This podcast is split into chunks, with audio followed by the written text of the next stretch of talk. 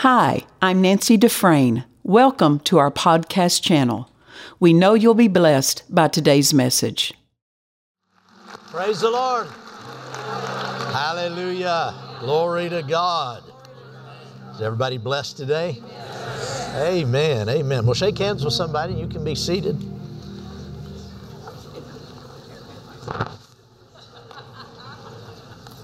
Praise the Lord. You know, I've said this before, but when I preach here, it's just like preaching at home. My wife and I, I'm not going to make her stand up. we so love this church and the Dufresne family. Pastor Nancy, Pastor Morgan, Pastor Stephen, and, Grant. Where is Grant? It's here somewhere. and uh, just the family, the grandchildren. Uh, you know, Pastor uh, Morgan was talking about our church and how we've been been there 40, almost 40 years. We're halfway into our 40th year pastoring, and uh, you know, when you've been pastoring one church as long as I have, you you know some things that aren't theory anymore. They're, they're, a, mac, they're, a, they're a matter of actual history. And we started our church in 1980. And at that time, I think I was 20, 27 years old. So that tells you how old I am. And, uh, you know, a church a lot of times will gather people that are approximately the same age as the pastor. And uh, the people that we first started with were a little bit older than us, but the people that my wife and I began to reach out and started coming to the church were people about, about our age, maybe a little younger than us. And they were uh, young married couples, either with children, maybe one child, or no children yet. And that was our, that was our first generation in our, in our church. And, you know, they started raising their families and uh, their children grew up. You know, we dedicated their babies and baptized them, and and uh, Morgan was in that that second generation. Her parents uh, were one of the first uh, couples, you know, that came to our church, uh, and Morgan and her sister were were born there in our church, and uh, she's got cousins in our in in our church, and uh, now all of that generation has grown up and they're having their children. And it reminds me so much of the church that I grew up in, because I grew up in a, in a church like that. My grandparents on both my sides of my uh, family uh, were instrumental in starting the church, Pentecostal church I grew up in, and then they raised their children, which was my parents. And it was a larger church than ours, about 700 people. And back in the, in the 50s and 60s, a Pentecostal church, 700 people was enormous. And uh, they built their, their home, their, their family life was built around the church. Everything was related to church. Everything else in life, job, every school, everything was secondary to church life and they built their family lives around the church. Well, my parents were in, in that generation were, were raised like that. And so all of my, I had a lot of cousins because my, my parents on both sides of the, you know, mother and father had lots of brothers and sisters and they were all raised up in the church. So we had scads of cousins in the church, you know. And then other friends our age. And uh, then, you know, we were that, that uh, we came along, we were the third generation. And after all of these years, I'm still in contact with a lot of, of uh, people that I grew up in, cousins and, and just friends. And for the most part, going strong for God. Active in church, raising our families. Here I am, you know, I'm a third generation Pentecostal, my children, my grandchildren. And we see that same thing being repeated in my church. And in my generation, you know, we, we grew up and moved out different places, but most, for the most part, we're in church and serving God. Many of my group, uh, uh, age group, are in ministry today. And uh, that generational blessing and heritage is not possible outside the local church. It does not happen, it can't happen. It is that type of, of uh, generational passing of the torch that only can come when people assemble together and, and become part of a family church and it becomes their life, it becomes everything. And that blessing is being passed down. And so we're, we're thrilled today, you know, to be witnessing that in my church. But I've noticed this too not everyone was faithful. Not everyone who's ever been to my church remained faithful. And being young, you know, growing up in church, I, I wasn't aware of all of the uh, adults and what they did, but I'm sure the same thing was true in the church that I was raised in. But I can tell you this the families in our church that have been there for 35 years raised their families. And, and like Pastor Nancy was talking about, it, it wasn't just uh, a theory, they lived the Word. As my wife and I preach the Word and teach the Word, there are people who 35, 40 years ago got a hold of that Word and they actually practiced it. They actually lived it in their homes.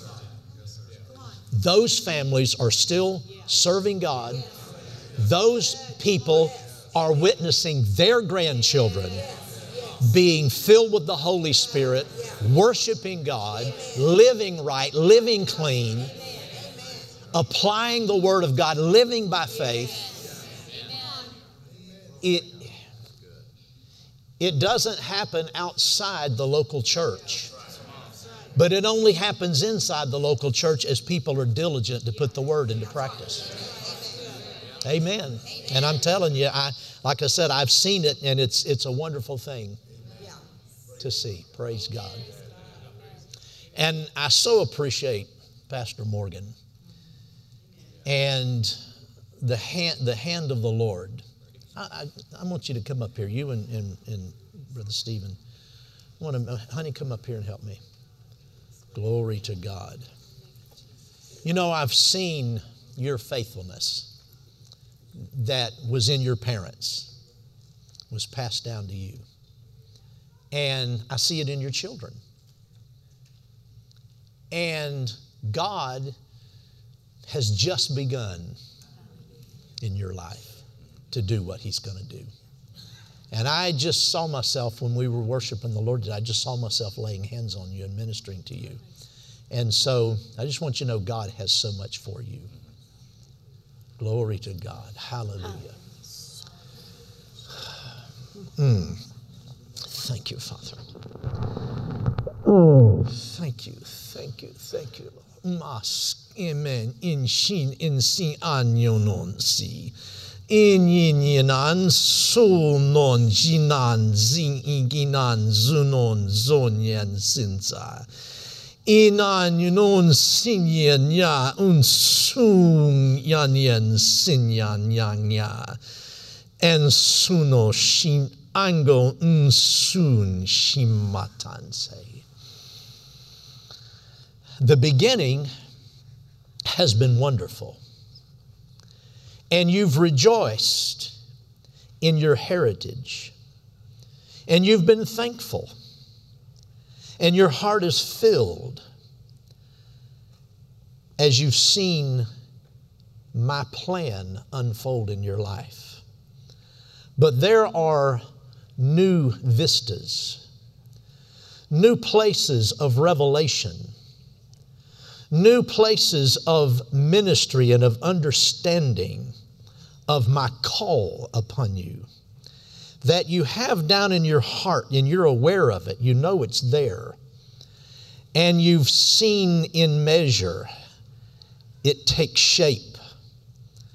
But there is going to be a, an increase in the speed, the, the, the, the rapidness, if that's a word, in the, in the quickness is a better way to say that. In the quickness I'm going to, to bring you into the place that I picked out for you before time began. And I'm going to usher you into that place. And there's going to be so much certainty and so much surety and so much validation in your own heart. You're going to say, Yes, that's it. That's what I've known. And it's coming into your understanding in a greater degree. And the fruit, oh my, the fruit. The fruit will not just satisfy you, it'll not just satisfy your heart, it'll be fruit that will carry people, lives changed, people who will rise up and call you blessed.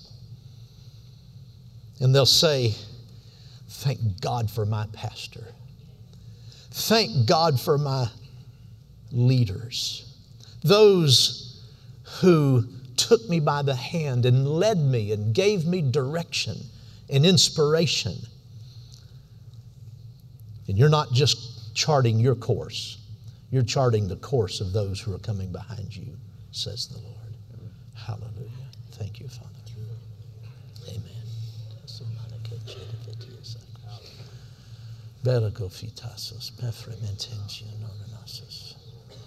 Praise God. Well, praise the Lord. Glory to God. Let's go to the Lord in prayer. Father, we thank you for your goodness and your blessing. We thank you, Father, for the opportunity to not just come together, but the opportunity and the honor to be called together. We were called to this place today, each and every one of us. And Lord Jesus, you called us here. If you called us here, you certainly have a purpose for us being here. You have a plan for this service. And Father, it's our heart's desire to yield to that and flow with that. And by your grace and with your help, accomplish what you want accomplished in our lives today. We submit ourselves to it, we yield ourselves to the Spirit, and we thank you, Father, for what you have for us. And we all agree together that none of us will go home today the way we came, but we will be edified, helped, strengthened, taught. We'll receive revelation and understanding today. And we'll go out, Father, and be more skillful doers of the word than we've ever been before. And we give you all the honor and the praise for it in Jesus' name. Amen. Hallelujah. I want you to turn with me this morning to Matthew's Gospel and turn to the 13th chapter of Matthew.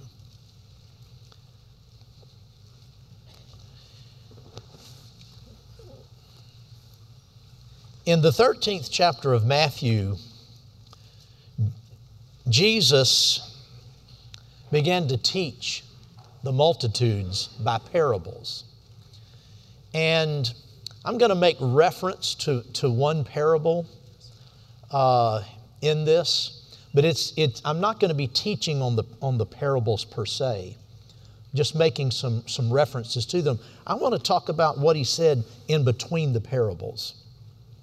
And in, in, in, in between, uh, after he gave the parable and, and his explanation of the parable, but what he said to the people about hearing, about the importance of hearing. In uh, chapter 13, verse 10, now in the first part of this chapter, Jesus gave the parable of the sower. And in verse 10, it says, The disciples came and said to him, Why do you speak to them in parables? Jesus answered and said to them, Because it has been given to you to know the mysteries of the kingdom of heaven but to them it has not been given. For whoever has, to him more will be given, and he will have an abundance. But whoever does not have, even what he has will be taken away from him. Therefore I speak to them in parables, because seeing they do not see, and hearing they do not hear, nor do they understand. And in them the prophecy of Isaiah is fulfilled, which says, Hearing you will hear and shall not understand, and seeing you will see and not perceive. For the hearts of this people have grown dull. Their ears are hard of hearing, and their eyes they have closed, lest they should see with their eyes and hear with their ears, lest they should understand with their heart and turn, and I should heal them. But blessed are your eyes, for they see, and your ears, for they hear. For assuredly I say to you that many prophets and righteous men desired to see what you see and did not see it, and to hear what you hear and did not hear it. Now, I want to I want to go over some preliminary things that are, are going to be sort of basic things that we know, but I'm going to lay this foundation to get back to this passage so that, so that, so that our thinking, so we channel our thinking in the right direction, okay? The first point is concerning faith, we know that faith is not static. It never just exists, it never just stays like it is. Faith is either growing it's either getting stronger or it's diminishing and getting weaker. Faith, faith has to be maintained. You know, I grew up in, in a day when you had to tune your car about every 12, 15,000 miles, or it just wouldn't run. Today, I think automobiles, you can drive nearly 100,000 miles before you get a tune up. But back in, in, in my days, you know, when I, when I first started driving and my wife and I were first married, we didn't have any money to, you know, to take the car to, garage, to the garage. So I had to learn how to do these things myself. Now, I'm not a mechanic, but I pretended to be. and, uh, you know, I had to adjust the, the points and the plugs and the, you know, and replace the condenser. And I'd even, you know, adjust the timing and even did, you know, uh, adjusted the valves, you know, a little bit. And I mean, that's as far as I got. And, uh, but what would happen is when I would take the spark, now, it seems if I remember this right, it's been a long time since I've done this. It seems like spark plugs, the gap grew wider and the points, they grew narrower. You mechanics, is that right or is it the other way? No mechanics in here? Is that, am I right? Okay.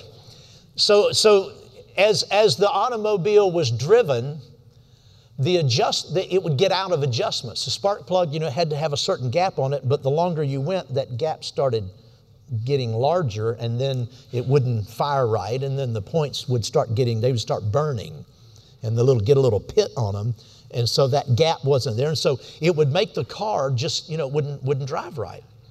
So every so often you had to tune it up. You had to take those parts out and, and file them down, put them back in, or replace them. Well, you know, faith is sort of like that. It has to be maintained. Now, today, we all have devices that have to be maintained. You know, we have to have our upgrades and our updates on our computers and our phones and our tablets. And if you don't, and if you don't update them, they'll, they'll stop working. Faith is a lot like that. It has to be maintained, it has to be updated because we want our faith to be ready. We want to be, we want to be ready for every attack because the enemy will attack us. That's not a surprise to anybody. That's, a, that's an obvious statement. But, but because of that, we need our faith to be, be firing on all cylinders all the time, every day. Second thing is, without faith, we know this that without faith, it's impossible to please God. You remember that uh, Hebrews 11 6 says, without faith, it is impossible to please God. Recently, I, I thought about that statement again. I thought, that's a very powerful statement. He didn't say that God is not pleased if you don't have faith or you don't live by faith. That's not what he said. He said it's stronger than that. He said, without faith, it's impossible to please God. Now we know that there abides faith, hope, and love, and the greatest of these is love. So love is greater than faith. But without faith, it's still impossible to please God. That's right. You, you couldn't even know love without faith. You couldn't experience God's love. God so loved the world that He gave His only begotten Son. God loves every creature, every person on this planet. But sadly, a lot of people will never contact that love because it's a faith problem. Without faith, it's impossible to please God. The natural state of man, man's problem is twofold. Number one, man is sinful. I'm talking about ordinary, common man, unregenerate man, and sometimes Christians, but man is sinful, sold out to sin. And the second problem of man is he's unbelieving. In fact, unbelief is the, the worst sin. Unbelief is the worst sin.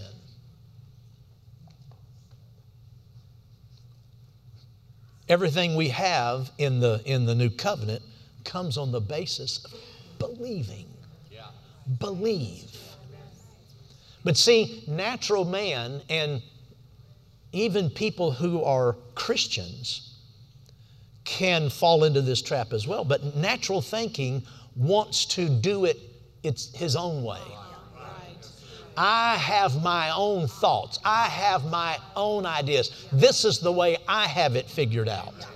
And that's why people are going to hell because they think they have it figured out and they refuse to believe, they refuse to believe the gospel.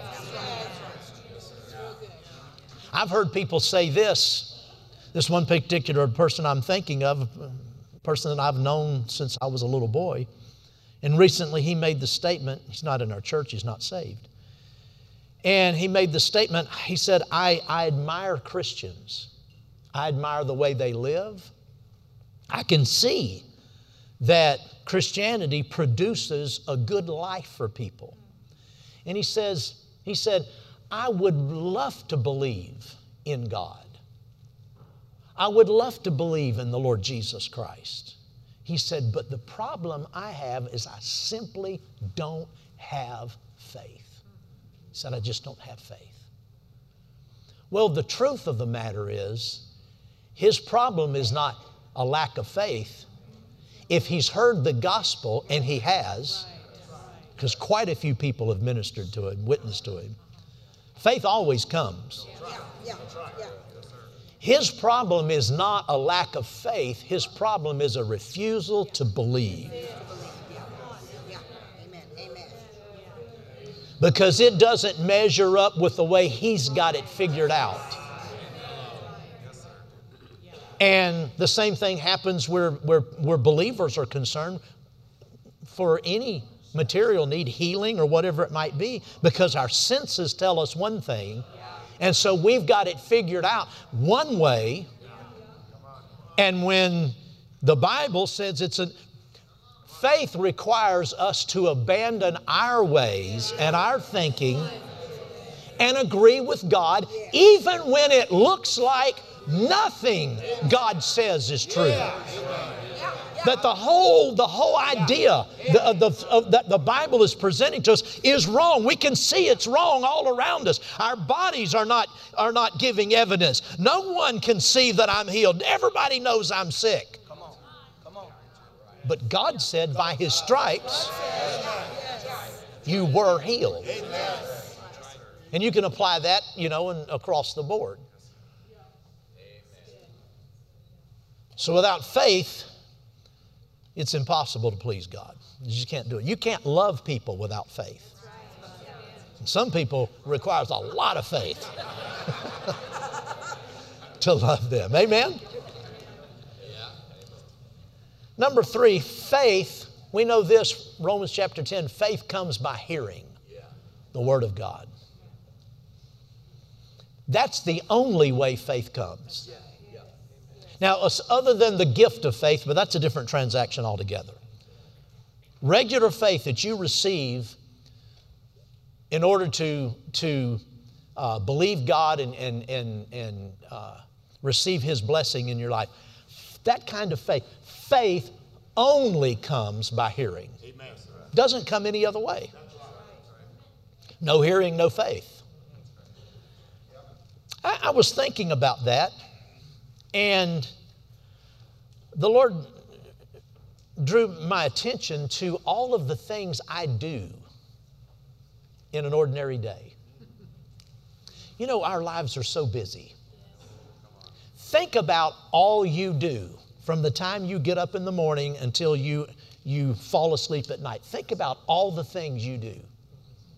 I mean, we have places to go, people to see, people to annoy, right?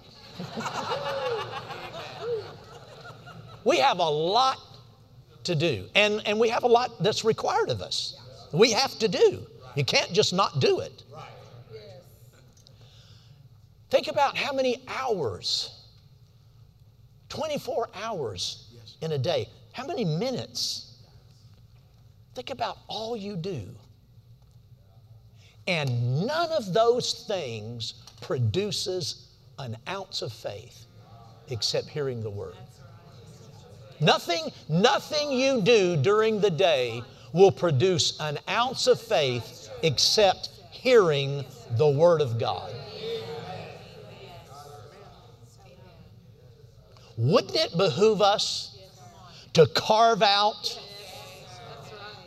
to carve out, to make a, a, a, a determination to discipline ourselves, to let nothing else interfere with a segment of time in our busy day to carve out to make sure we hear the Word of God.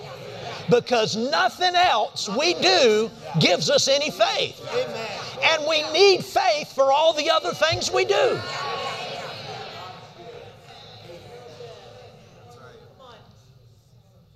Hearing is so important.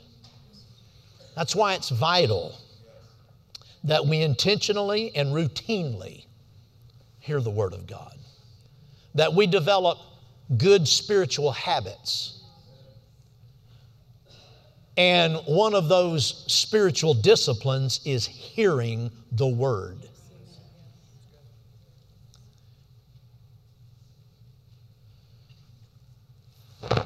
Now, in, in the parable of the sower, like I said, I'm not going to teach on, on it, uh, but just make some references to it. It says that in Mark's gospel, you know, this is in the 13th chapter of Matthew, it's in Mark chapter 4, and it's in Luke chapter 8. Mark's version, when Jesus explained that parable, he said, The sower sows the word. And these are those on, by the wayside where the word is sown. He said, and immediately Satan comes and steals that word. Now, Satan is after that word. He's after it. He wants to get the word out of us. But there's a reason he wants to get the word out of us. Luke's version of that says that the devil comes and, and steals the word out of their heart. And then it says, lest they should believe and be saved. Because faith comes by hearing the word. Satan wants to take, he wants to steal the word. You know, he always comes to steal the word. He always comes. He, Satan always comes to church.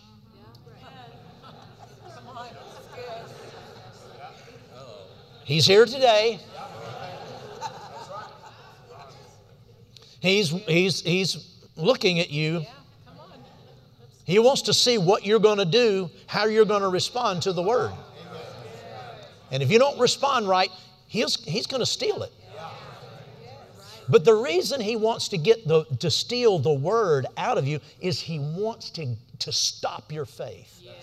He wants to get faith out of you because he knows if you let that word get rooted in you, you believe it and you will be saved. You will be healed. You will be delivered. You will prosper. You will have your needs met. You will, you will, you will live the Christ life. Amen. He knows that's the result of that word, and so he's there to try to get that word out of you to stop your faith. Now, we don't we don't fight the devil. Jesus has already fought and defeated the devil. So we don't have to fight him.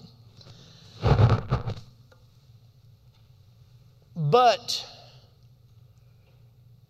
we do resist him. That's what we do, we resist him. That, that's not the same thing. My, uh, my youngest son, he has his three children in martial arts. And they take Choi Kwang-Do. That's what they're involved in.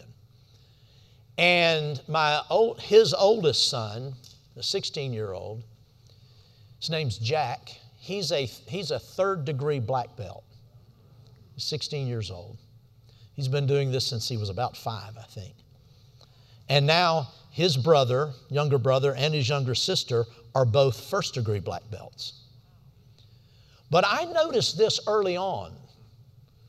Uh, I don't know what belt Jack was at, but fairly early on, I discovered that I had lost the ability to put my hands on him. if he didn't want me touching him, I ain't touching him. I mean, I, I, didn't, I didn't intend to, to, you know, test this, yeah. but you know, he's my grandson. I kind of, hey, how you doing? And if he, is there anybody in here that is involved in martial arts? What, do you have any black belts in here? Back here? I, I, I go because, you know, my, my son has been, he's had his kids in this for so long now that he and, and, and my daughter, daughter-in-law, they've gotten tired of going to the training session, but I go. So I go when I can and I watch the kids, you know, go through their, I don't know what you call it, but their practices, you know. And uh, I wasn't intending to test this out, but if I had been paying attention, I would have realized what was about to happen. At some point, I, I came up to Jack and I started to grab him, grab him, and you could see the expression on his face without thinking. It wasn't something that he kind of, you know, analyzed, well, what am I going to do? There was, I saw some, some movements out of him that were just, they were, they were, they were in him. And he resisted. I mean, he had these moves, you know. And they're all they're all defensive moves. And I'm, I'm trying to get my hand, and I can't get my hands on him. He's, and he's not six. This was several years ago. I couldn't put my hands on him. He, he had learned to resist an assailant. And, and, and those, I've noticed now he's a third degree black belt. Now, when you get up through the first degree, when you get in particular in the second degree, once you get the first degree and go into the second and the third, you start learning, if I'm understanding this, you start learning more offensive techniques. But I've noticed this every time I go to one of these, one of these sessions, they, they start at the, at the low belts and they go through all of those moves and they do them repeatedly. And, they, and the instructor will say, okay, I want you to do green, you know, this and that. And they, and so they start, they, they, it's a building process. All of those moves are, are built one upon another, and you never get, you never get beyond those early moves. You just build on them. You don't leave them.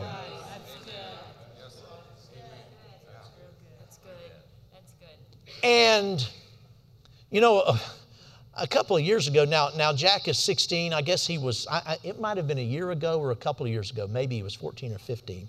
He's, you know, he's in the youth department. And Jack is, uh, is he about my height? Maybe a little taller than me. A couple of years ago, he wasn't. He's slender built. And one night, you know, at the youth meeting, you know, one of the kids coming to, to uh, had been, hadn't been coming very long, one of the young people there, I didn't even know the, the kid because he only comes on Wednesday nights. I didn't see this, but I heard about it. This boy is big. He's tall, like six feet tall, big husky guy. Now, he's, he was a good kid. He wasn't trying to be mean. But you know how boys are. I heard, well, Jack, you know, he's this, you know, martial arts guy, you know, he's a black belt, and, and so I'm gonna, you know, I'm gonna, you know, see what I can do. And he he went to to now what I've what I've seen watching these guys practice is none of those moves that they do are intended to coddle an assailant. They're not, they're not intended to, to be nice. There's nothing soft or easy about what they, they're intended to defensively to, to stop an attacker. And, and, and if the person continues, then to take him out. In fact, uh, about three years ago, one of the students, now I think one of these students that, that this happened to was a grown man, but came to the session one night and found out that one of the students in, in Jack's class had, had there had been an attempted assault somewhere. And this, this Choi student, he went home, you know, on his own two feet. His assailant left in an ambulance. So it's, it's, it's, it's really serious. And so I, I discovered real quick that, wait a minute, I can get hurt. Well, this kid in, in, uh, at the youth meeting, he, he grabs Jack, and he's a big old boy, just grabs him. And he picked, I don't know if he came up behind him or in front, but picked him up off the ground. He's got him. Ah, you know, what you going to do now? Right. And so his dad asked Jack, after he said, Why did you let him do that? Jack said, You know, Dad, he said, I could have stopped him, but I would have had to have hurt him. You know, that's not the best thing for your youth ministry. pastor's kids send somebody to the hospital, you know. Now, now the, he knew that the fellow that was messing with him was just horsing around. He wasn't mean or anything. But he said, I could have stopped him, but I would have hurt him. So I just kind of let him, you know, mess with me. Well, you know, we, we we resist the devil and we're not fooling around. Amen. What did you say? What did your dad say? Don't don't play with God. Don't play with God. Don't play with God. I'm not playing with the devil either. The Bible says resist him steadfast in the faith because he's not playing around. He's not playing around. He's, he wants to destroy our lives. So we're not playing around with him. So we, we, we have these spiritual moves. The fight of faith, we fight the good fight of faith. The fight of faith is believing, speaking, acting, and praising. That's what the good fight of faith is. Believing, speaking, acting on our faith, and praising God. And those defensive measures that we use to uh, keep ourselves in a place of faith is those things take, take, take place up here. See, faith is of the heart. Faith is of the heart. We don't believe God with our minds. We believe God with our spirit man. Jesus said, if you, whatever things you ask when you pray, believe you receive them. That means believe in your heart that you receive them. We don't believe with the natural mind. But we do renew our mind. Because the renewing of the mind is an important companion to believing with the heart. It's sort of like, you know, with, with the United States, all of the, all of the foreign wars the United States has ever fought, none have been fought at home, but they were fought for home. Right. Amen. That's right. We renew our minds. The battle is in our mind, but it's not for our mind, it's for our heart. Oh, that's why we renew our mind. To keep that faith and that word in our heart. Because if we don't continually renew our mind, like I said, the battle is up here. Right. We resist Him, and we, we resist Him with the knowledge that we have. But what we want to get into is it's not ordinary knowledge that we have, it's revelation knowledge. Brother Hagin, when he was 16 years old, was on the bed of affliction. You know his story. He's paralyzed, had a deformed heart, and all through his chest, you know, his organs were deformed, incurable blood disease. Uh, and he was reading Mark 11 24. And he would read that, and he said that he would pray. He, you know, whatever things you desire. He said, I desired to be well. When you prayed, he prayed. Believe you receive it. He believed he received it. And he, he, he said he would feel like he was healed. Just felt good, like God had heard him. And then he would, he would look at his body and feel of his heart, and his heart's still not beating right, and he still can't move his, his, his, his legs. And then he would get discouraged. And he said, one day he was laying there and he said, Dear Lord Jesus, if you appeared to me in the flesh and stood right before me, and you said to me, Lord Jesus, the problem with you, son, is you don't believe. He said, with, with tears, not in arrogance, but in, in sincerity, he said, I would have to say to you, Dear Lord Jesus, you're lying about it. I do believe.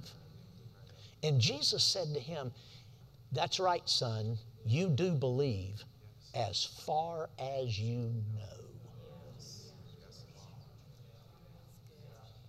You believe as far as you know.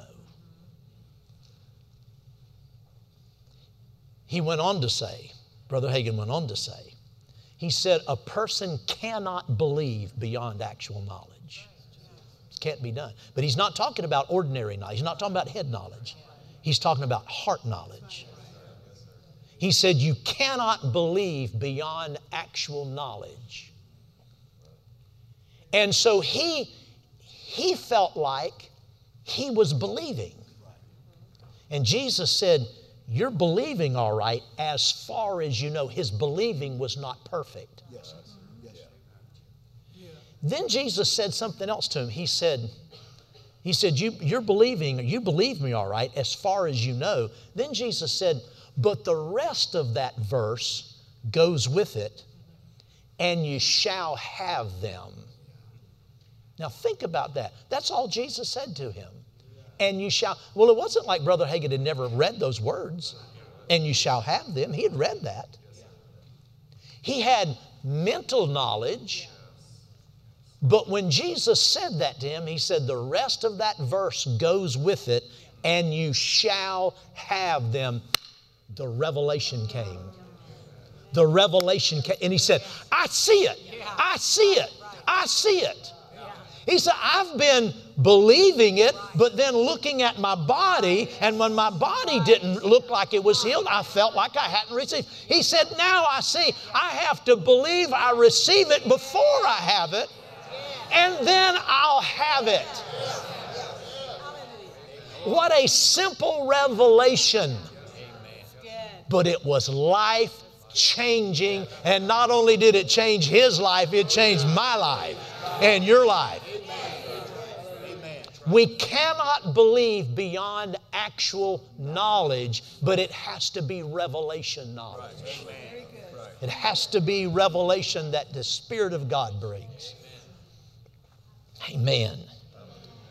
Now, before I go further, resisting requires skill. Resisting requires skill. My, my oldest grandson, my, my oldest son's two boys, is 20 and 17, they've been playing classical piano since they were five years old. They're classically playing, very talented musicians. And uh, the, of the 20 year old, now he plays just about everything. He's like a virtuoso. He plays the drums, the guitar, and the piano, and, and bass, and, and just, you know, he just plays everything.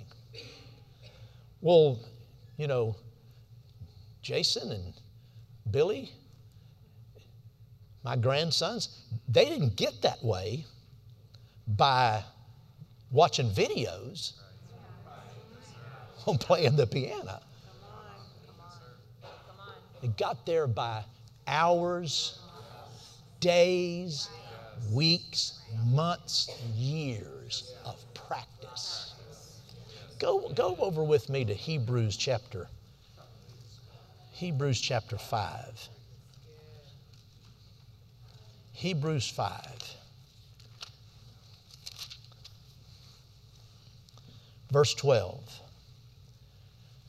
For though by this time you ought to be teachers, you need someone to teach you again the first principles of the oracles of God. That word oracles means sayings. That's what this is all about the sayings of God. There's faith in His sayings. For everyone who partakes only of milk is unskilled in the word of righteousness, for he is a baby. But solid food belongs to those who are of full age, that is, those who by reason of use, the margin says practice, by reason of practice, by reason of practice, have their senses exercised, and that, that word literally means trained. They have their senses trained to discern both good and evil. My grandsons are skillful on the keyboard because they've practiced. That's right. And they've trained their senses. They've trained their, there's, there's something called muscle memory. And on that keyboard, they can, they can go and, and, and hit chords that I would have to take several seconds and figure out how to place my fingers. They don't do that. They've got, they have their senses trained in good keyboard sounds and evil keyboard sounds. They know what to avoid. Well, those who, solid food belongs to those who are of full age. That is those who by practice have their senses exercised or trained to discern good and evil.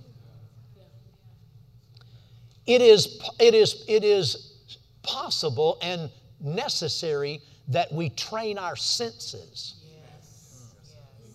Not everything I see do I believe.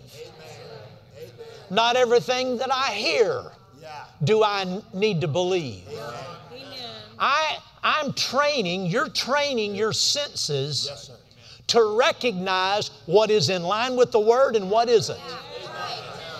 And I, and, and, and I might feel one way, but if God's Word says it's another way, that's an evil feeling. That's an evil feeling. Or I might not feel a particular way. I might be, I might be elated about something. Somebody tell me, oh, that's exciting. Really? Is it according to the Word? Come on, come on, come on. Whatever the Bible says, whatever things are pure, just. Isn't that right? Whatever things are just, whatever things are lovely is one of them, pure, good report, praiseworthy, virtuous. See, we're, we're with the Word of God, we're training our senses to discern what's right and what's not right. Amen. Praise the Lord. Because that's, that's, what, that's what develops skill. We need to be skillful in the word of righteousness. We need to be skillful in resisting the devil. If you are in the habit of not resisting him, if, you, if you're in the habit of putting up with things that you shouldn't put up with, aches and pains, lack, bad attitudes, if you're in the habit of putting up with things that you, in other words, not resisting, then you're developing, your, your skill level is low. My grandsons, they've gotten in the habit of just without thinking, you try to grab them and they're just, you're, you're, you're going to be deflected. They've developed skill because they've practiced it Thankfully, my grandson was gentle with me. And, I, and, and, thankfully, I had enough, you know, wisdom to back off because I knew that I could be hurt. But see, that skill level was there because it had been practiced and drilled into him. And, and that's what, that's what uh, the, the Lord is leading all of us into is this daily practice of faith. This daily, and, and like I said earlier, the, you start out, the f- most fundamental thing is hearing. Amen. Hear right. Yes. And hear a lot. Amen. Hear a lot. I'm not saying spend five hours a day, but it's going to take longer than five minutes. Because if the only thing that I do during the day that'll put any faith in me is the hearing is hearing the word, then I'm going to make sure, come what may, I'm going to I'm going to hear some word. Amen. Praise the Lord. Well, glory to God. Hallelujah. Praise the Lord. I know I took a little bit of extra time kind of setting this up, but I did that for a reason. Let's go to, and I won't go a whole lot longer this morning, but let's go to Matthew 13. Matthew 13. Years ago, this used to bother me. Jesus spoke these these, par- these parables. And he spoke this first from the parable of the sower, and the disciples came to him and said, Why do you speak to them in parables? And he answered and said, Because it's been given to you to know the mysteries of the kingdom of heaven, but to them it has not been given. Now, the word mysteries means hidden secrets. The word mystery is the same word, the Greek word was, was used by the uh, false cults, the secret societies of the day that had their, their secret wisdom and their secret uh, teachings and doctrine and stuff. And, and if you weren't in that cult, if you, if you weren't initiated into that society, those secrets were kept from you. Well, that was the same word that was used, that Jesus used. The, the only difference is the mysteries are secret truths but they're not kept from us, they're kept for us. Now, Jesus said, It's been given to you, disciples, to know the mysteries of the kingdom of heaven, but to them, well, them was all those other people. The multitude, thousands of people. He said, To them it has not been given. For whoever has, to him more will be given, and whoever and he will have abundance, but whoever does not have, even what he has will be taken away from him. That bothered me for a long time. To me, that sounded like sovereignty, that God had selected certain people, and certain people, the disciples, had been sovereignly selected to know the deep, that's revelation knowledge, is what he's talking about the mysteries. That's, that's revelation, understand. It had been given to them, but to these other people, they were locked out. Well, when I got over to the, to the fourth chapter of, of Mark's gospel, I found out something very interesting. In the 10th verse, after he finished this parable, it says, When he was alone, now notice, those around him with the twelve those around him with the twelve asked him about the parable. And he said to them, To you it has been given to know the mystery of the kingdom of God, but to those who are outside, all things come in parables, so that seeing they may not see and not perceive, and so forth. Those around him with the twelve, any of that multitude could have been in that number. Any of them. Most of the people left, you know why? They'd had enough. They were satisfied. Yes, sir. Yes, sir. They were satisfied. Now, if you had been in that crowd, if you were part of that multitude and heard Jesus teach, it would have, can you imagine being on the mountainside and hearing the Master preach and teach the Word? You could not come away from that without an impression. You just could not. And, and the multitude left, no doubt, stirred. No doubt something happened in them. But they, they had all they wanted, they were satisfied. Years ago, this was in the 1970s. Brother Copeland would come to, I've, I've, lived in Jacksonville, Florida. And Brother Copeland would come to Jacksonville every January, and he would uh, conduct one of those believers' uh, seminars. Yeah, it wasn't one of the conventions, one of those just three day things. And uh, he, he taught, the very first time I ever heard Brother Copeland teach in person, he was teaching on the parable of the sower. And I'm telling you, the revelation that flowed out of him.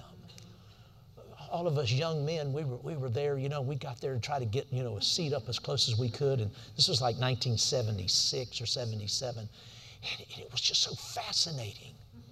The amount of revelation that he had.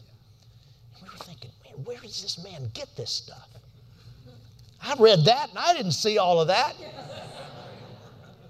And I didn't hear Brother Copeland say this, but I heard it said about him. Someone asked him in those days, Brother Copeland, how is it that you get all of this revelation?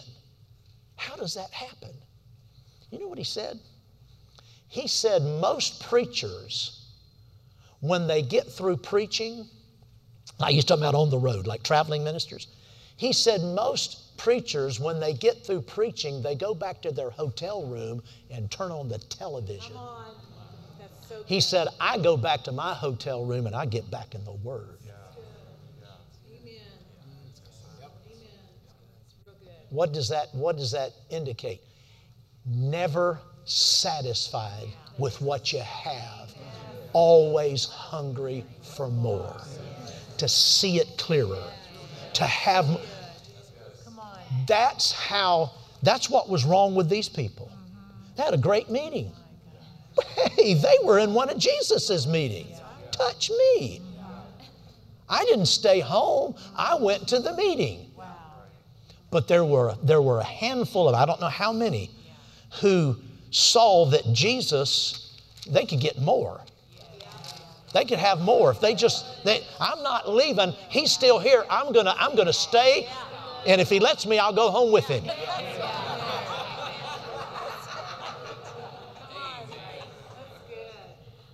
That's the kind of hearing. That's the kind of hunger we must have if we're going to press in for, for everything that God has for us in this time, in this revival that we're in, and we are in it. But this is, this is an informed revival. This is a revival of people who have revelation knowledge. It's not, revivals in the past, a lot of times, have been excited revivals. And, and, and, there's been a lot of excitement, and there's nothing wrong with that. But like I've said so many times before, excited faith will carry you about halfway through the battle. Informed faith will take you all the way through and see the manifestation. And I'm not talking about, I'm not talking about just mental uh, in, information. I'm talking about revelation knowledge. And it comes by how we hear. Amen. And I tell you what, we were so blessed. We've been blessed. I mean, we could say, Brother Hagin used to always say this, Ooh, this is so good, we could all just go home right now, and it would have been a great meeting. But thank God we didn't go home. Yeah, yeah. Because the next service there was more. Right. Well, we, we've, we've, we've been ministered to by Kenneth Copeland on the covenant. Yeah. And there's more. Amen. There's more. Amen. Amen. And the reason people I, I, I imagine probably all of us have been in this boat before, what I'm about to describe. Probably. I know I have. There have been times in my life where I had a need, and I went through the process, scriptural process, got in the Word, built up my faith, laid hold of it, claimed it, believed I received it, spoke it, declared it, thanked God for the answer. And after a little while, sometimes a little longer than other times, but after a while, somewhere along the, the way, I turned loose of it. Just didn't, it just seemed to be something that just wasn't changing, and I held my confession and I was happy and thrilled for a while, and, and then I turned loose of it. Probably not the only person like that. The reason that happens, I'll tell you exactly why that happens, is no longer hearing. I stopped hearing. So we want to look at what Jesus had to say. Jesus had some, uh, some really important things to say about how we hear. And it's hearing and hearing and hearing. And when we hear and hear, what we're doing is we're keeping that faith and that word in us so that the root goes down deeper and deeper and deeper and deeper. Amen? Well, praise the Lord. Hallelujah. Let's stand up. Glory to God. Thank you, Father. Hallelujah. Glory to God. This revival is a, is a revival that is carried on the wings of informed faith.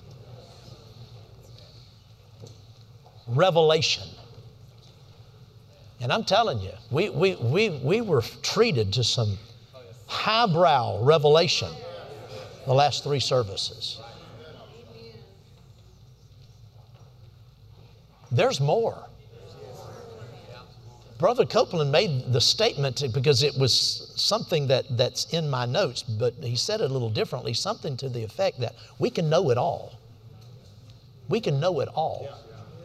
There's not any revelation that we can't have. There's not any, re- there's not any revelation you can't have that, that you need. There's no revelation you nor I need that we can't have. There's nothing there's, there's,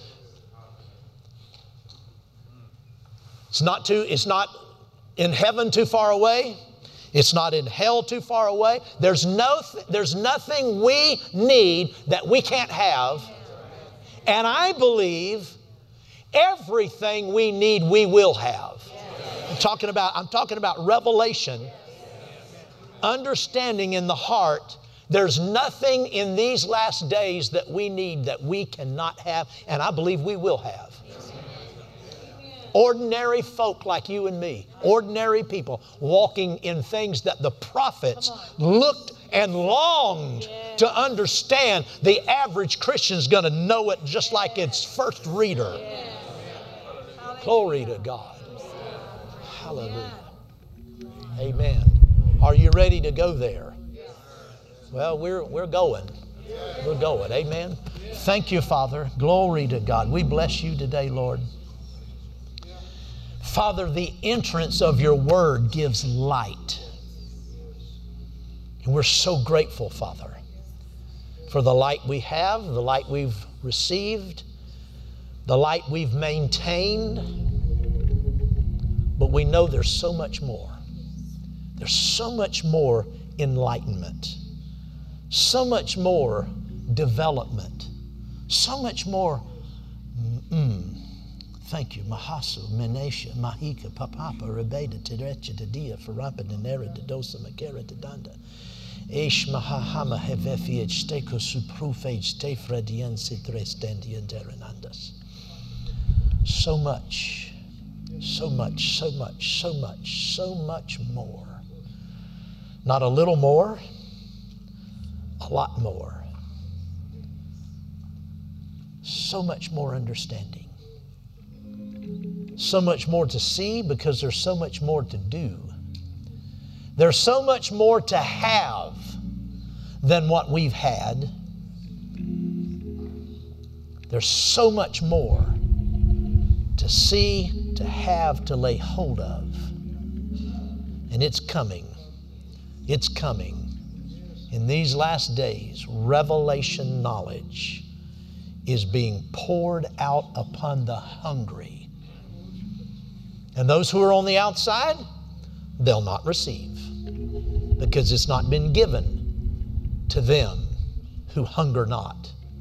It's not been given to those who do not have a desire to know the things of the Spirit, but to those who, dis- who stir themselves up and determine in their own hearts that I will know, I will have, I will do I will lay hold of all of those things for which Christ Jesus has laid hold of me. I will reach until I lay hold of them.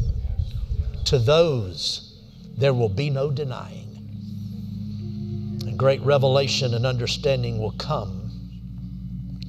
And those of the hearers will have more than they've ever had.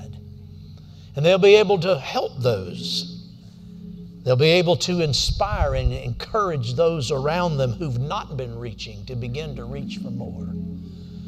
And a standard will be raised in these last days a spiritual hunger, a spiritual reach.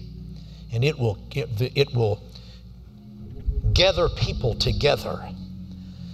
And, and people who who ordinarily wouldn't reach will begin to reach for more because they'll be inspired by the exploits of those who have a heart to go. We thank you for that, Father. Glory to God. Thank you, thank you, thank you, thank you, thank you, Lord. Glory to God, glory to God, glory to God, glory to God. Hallelujah. Praise the Lord. Mm. Glory to God. Whew. Hallelujah. Pastor Nancy, there's, there's something different about this Holy Ghost meeting. I tell you, I mean, I've heard Brother Copeland preach many times and teach many times, but this was something else. Yeah, yeah. Hallelujah. He, the Lord is setting us up to go way deeper and I'm not talking, I'm not talking about weird stuff. I'm talking about knowledge of how this actually works. Hmm. And uh, he left a little bit with us. But there's more. There's more. Praise God. Hallelujah. Thank you, Father. Thank you, Father. Glory to God. We trust you've enjoyed this message. Visit us at DufresneMinistries.org to learn of our upcoming meetings, share your testimony, become a partner, or visit our online store. This program has been made possible by the friends and partners of Dufresne Ministries.